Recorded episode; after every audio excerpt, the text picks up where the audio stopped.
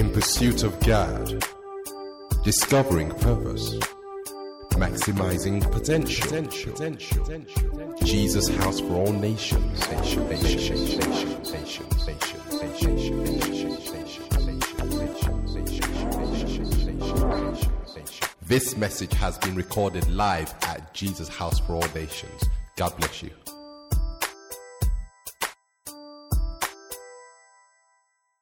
Amen. Amen. Matthew, the 17th chapter. Matthew 17, verses 40, 14 to 21. Matthew 17, 14 to 21. Father, we just thank you for, for your word.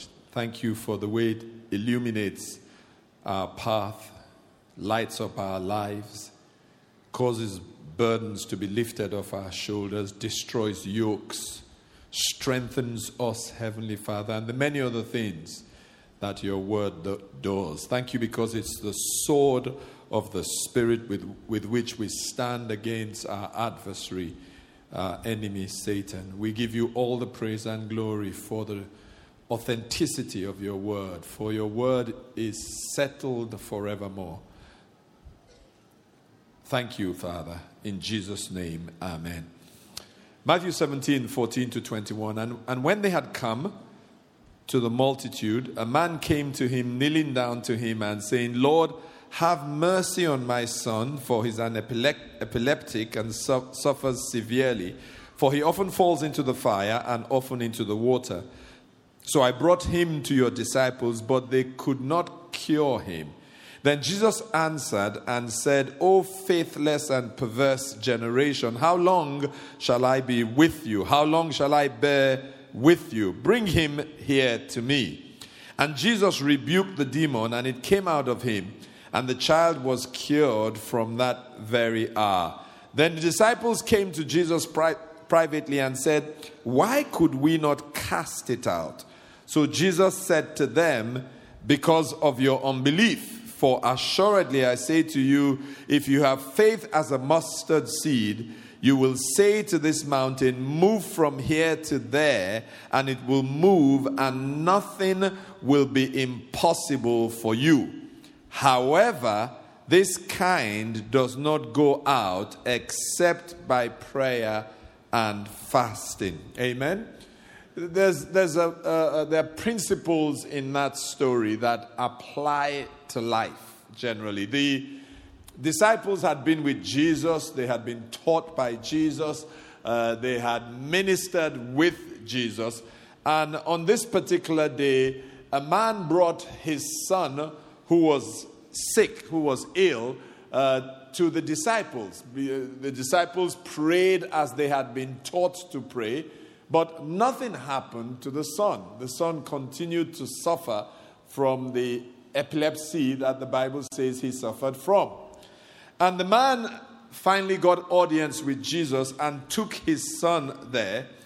And Jesus rebuked the demon that was the cause of that particular uh, sickness, that particular um, um, um, condition that the son found himself in. And the boy was healed instantly that same hour. And the disciples wondered, why couldn't we do it? We did the same thing. We, we prayed how he prayed. He taught us to pray. So why couldn't we deal with the circumstance? Why couldn't we deal with the challenge? And so they went to Jesus and asked, Well, why couldn't we do it? Why couldn't we do what you did? Why couldn't we cast it out? And Jesus said to them, Well, it was is simply because of your unbelief, or as one translation would say, your lack of faith. Because you see, if you have faith as a mustard seed, he says, you can say to this mountain, be removed and, and, and be cast into the sea, or, or move, uh, move here, and the mountain would do exactly that because of your faith. And then he says, as he ends, However, this kind does not go out except by prayer and fasting. What are the principles there? In this case, it was a, a man whose son was sick. But it could have been any other thing, any other challenge, any other circumstance that we are faced with, any other mountain that is before us. And so, this mountain before them The disciples did what they knew to do. But then nothing happened. It didn't change, it didn't move, it didn't disappear. The circumstances were still the same. But then those circumstances are taken to Jesus, and he speaks to the mountain, speaks to the circumstances. The mountain moves, the circumstances change, the healing in that case comes. And the disciples are wondering, well, why couldn't we do that? And Jesus says to them, it really is a function of your faith. Now, what was Jesus saying? Very simply, the currency of the kingdom of God is faith.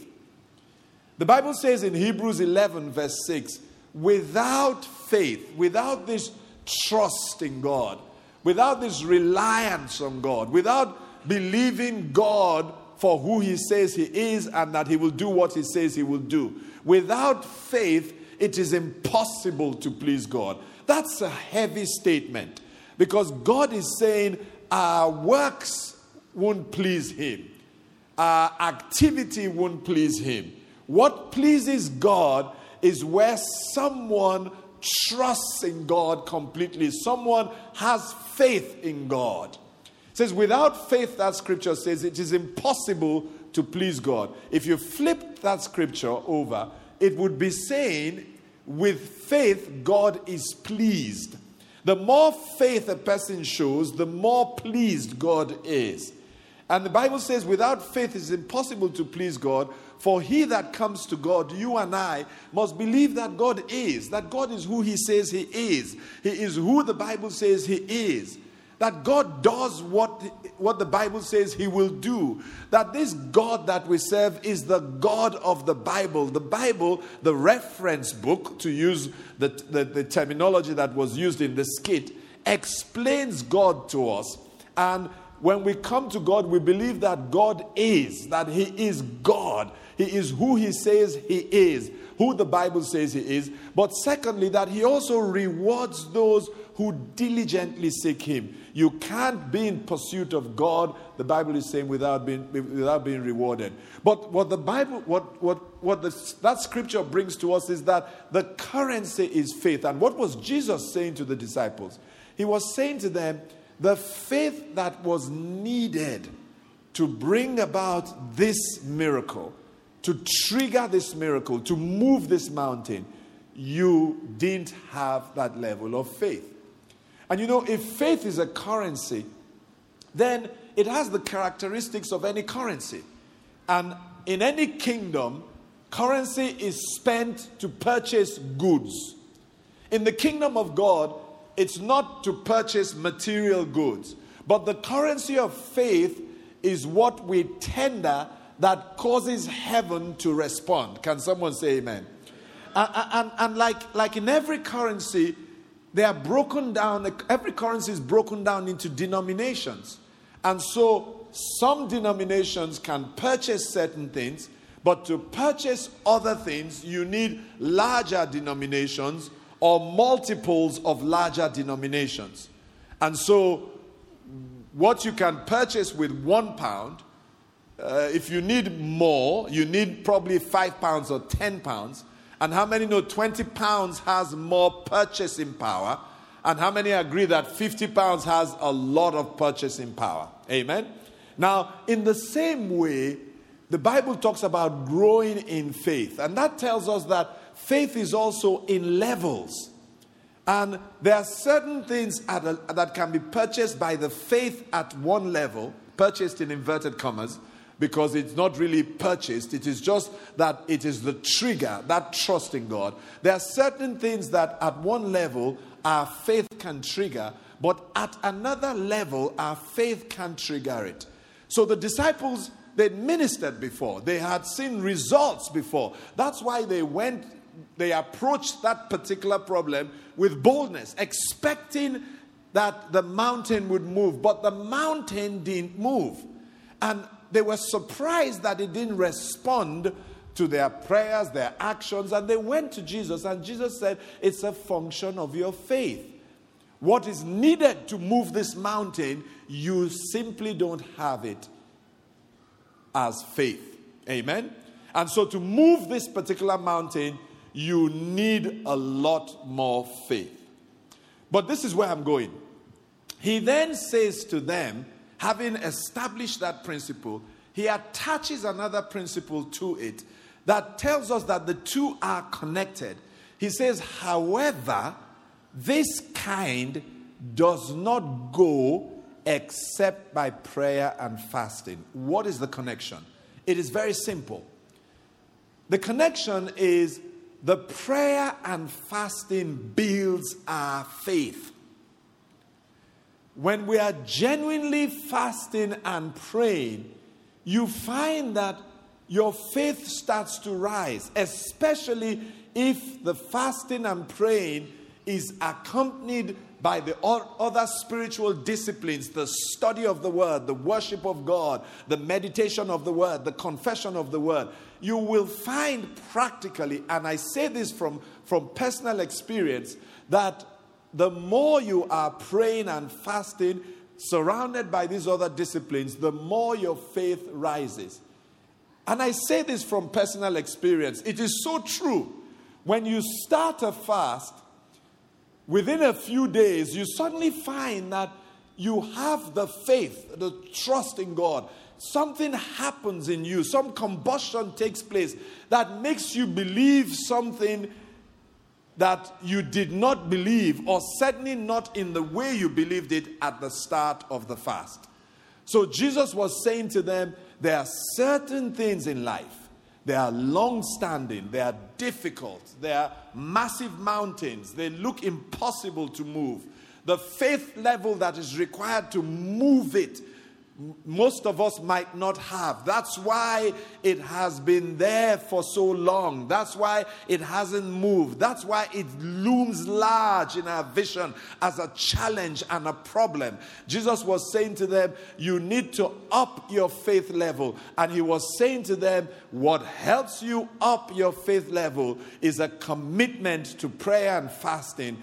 Uh, especially with regards to that mountain. And when you surround that prayer and fasting with the discipline of the study of the word, the confession of the word, the meditation of the word, and the worship of God, you just find that your faith level just rises. Amen? And I, I, I, can, I can testify to that because I find it happens personally with me. When I am back on a fast, especially a longer fast, I just find that by, by a couple of, within a couple of days, my faith level just rises. By the end of the fast, I am believing God for all kinds of things. And why is that the case? It is simply because the nature of a fast is that it subdues or subjugates the things that stand against our faith, against our belief in God. It subdues the flesh, our carnal nature.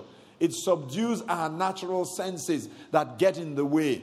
It causes our spirits to soar. It causes our spirits to connect with God in a deeper way. And the result of that is that our faith rises. Inevitably, our faith will rise. Amen? And, you know, over the last few weeks, I've, I've studied more on fasting than I've done in my entire Christian life. And I actually feel like, my God, how come I didn't have this revelation of fasting and praying? Because it's not just fasting, it's fasting and praying. It's the, pray, is the, is the fasting prayer, the praying constantly while we're fasting that causes this combustion to take place in us. And suddenly we rise up from the place of prayer and we know that God can and God will. Can someone say amen to that? When we get to that point, we know that with God nothing is impossible. The Bible, Jesus said to them, when you when you get to that place, nothing is impossible for you to do. And I want you to know that there is nothing that God wants you to do that is impossible. We just need to connect with the power that heaven places at our disposal. Amen. There's just something about fasting that the modern church has lost that we must gain, get back. And of course, I know, you know, if you're in Jesus' house, you're used to fasting, but we are going, taking it to a new dimension where we are making sure we're not just abstaining from food. That in itself, believe me, it causes things to happen. But we are making sure that we are praying as much as we can, studying the word, worshiping God, giving room for the Spirit of God, because we are subjugating our carnal nature and our carnal desires and allowing the Spirit of God to reign in our lives. And then let's see what God does with it. Can someone say amen? Jesus said to them, If you have faith as a mustard seed, you will say to this mountain, Move from here to there, and it will move.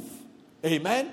And I'm believing God that over the next 21 days, many of us will be testifying as to how mountains moved just because we said so by God's grace. Amen. I know in the Western world, you know, fasting is not is not is is, is, is not uh, is not a priority.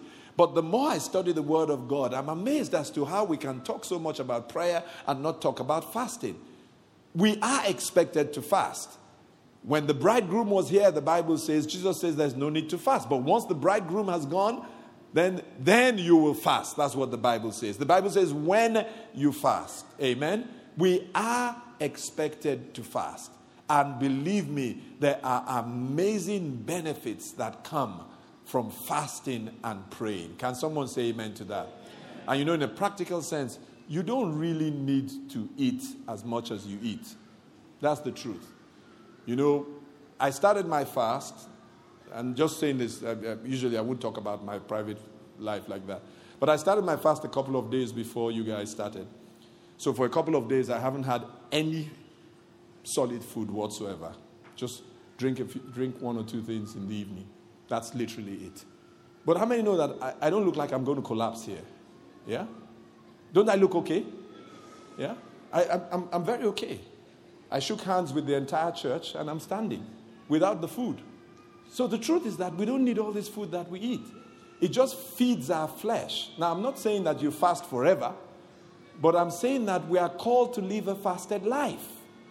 And that's a trigger to move things in the heavens. Amen? So please, as we go on this fast, I want to encourage you to press in. Let mountains move. Let's have testimonies. I believe that if we can get the church in, in the United Kingdom to fast and pray, we will see the revival that we want. Amen. I believe so with every fiber of my being. If we can, if we can subjugate the God of our bellies and put it in its place for a season, we will see amazing things happen in our lives. And I believe that this next 21 days will be an amazing testimony. And the General Overseer has called the whole of Redeemed Christian Church of God into a 50 day fast. So our 21 is just halfway, and then we kick into the rest of the fast. And I just want to encourage you to, to challenge God, test it, see if it works. Set yourself to fasting and praying, to the study of the word, the confession of the word, the meditation of the word, and let us challenge God and see what God will do. I am expecting an abundance of testimonies to come forth. Can someone say amen to that? Amen. And so we, we kick off our fasting tomorrow. Um, uh, the, the, the Redeem fast will kick in next week, Monday. So we would have done a week before we join um, that fast. And um, we, we, we've, add, we've made sure we've created ample opportunity for us to be praying in that period. Because, you know, just fasting without prayer is just slightly better than some, some, some form of dieting.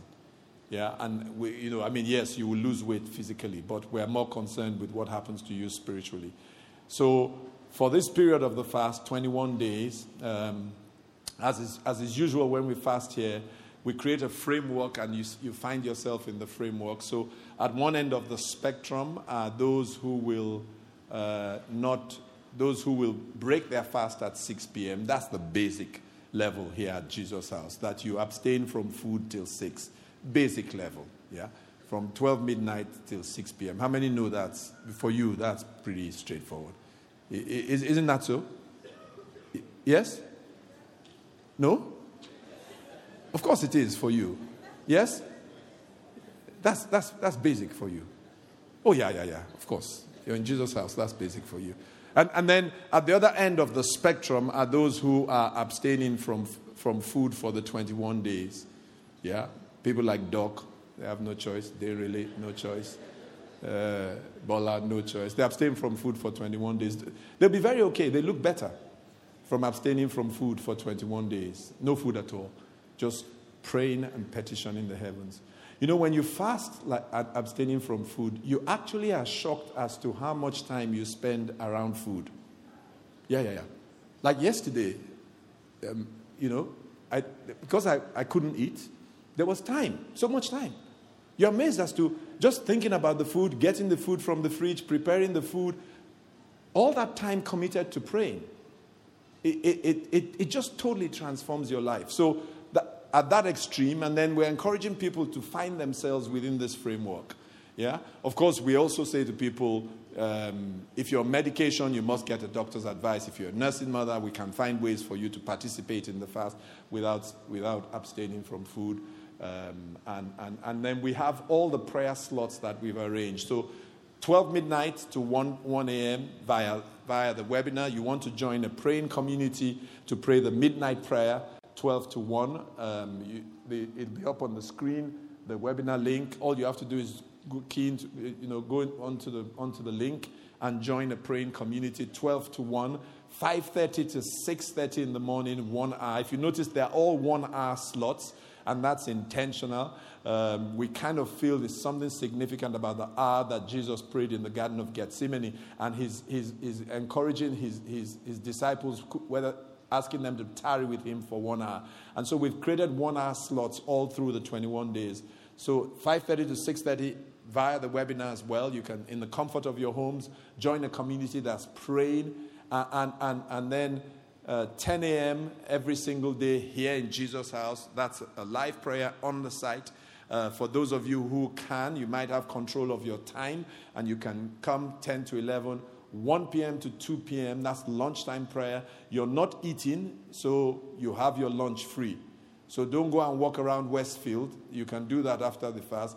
That lunchtime is dedicated to prayer. And we're going to try and make sure that we can uh, get people to be able to link in from their offices so you can find a quiet corner and then be able to pray um, because you can join us here, those of us here who are praying. And then at 7 p.m. every single day, we'll start with an invocation of the Holy Spirit for 15 minutes. And then for 15 minutes, I will teach a basic principle of meditation, and then we will practice the meditation because every single day of the 21 days, uh, I will share a scripture on Cornerstone. And if you're not connected to Cornerstone, if the multimedia puts up the link for Cornerstone, then you can connect to it. I will share a scripture that God has laid on my heart concerning God's sovereignty. Uh, and then we will meditate on that scripture all day. And at 7:15 to 7:30, uh, we'll actually meditate on that scripture together. Uh, meditation is an art that has been lost in the church. We must recover it. It's not the preserve of five and religions. No, it is, it is really the church that owns that space, and we must recover it. And then 7:30 to 8:30, we'll pray for one hour. Amen. Does that make some sense? Yeah. Yes. You, you sound subdued. Okay, who wants to be a millionaire? I knew that would get you awake. Come. Come and find God first and find.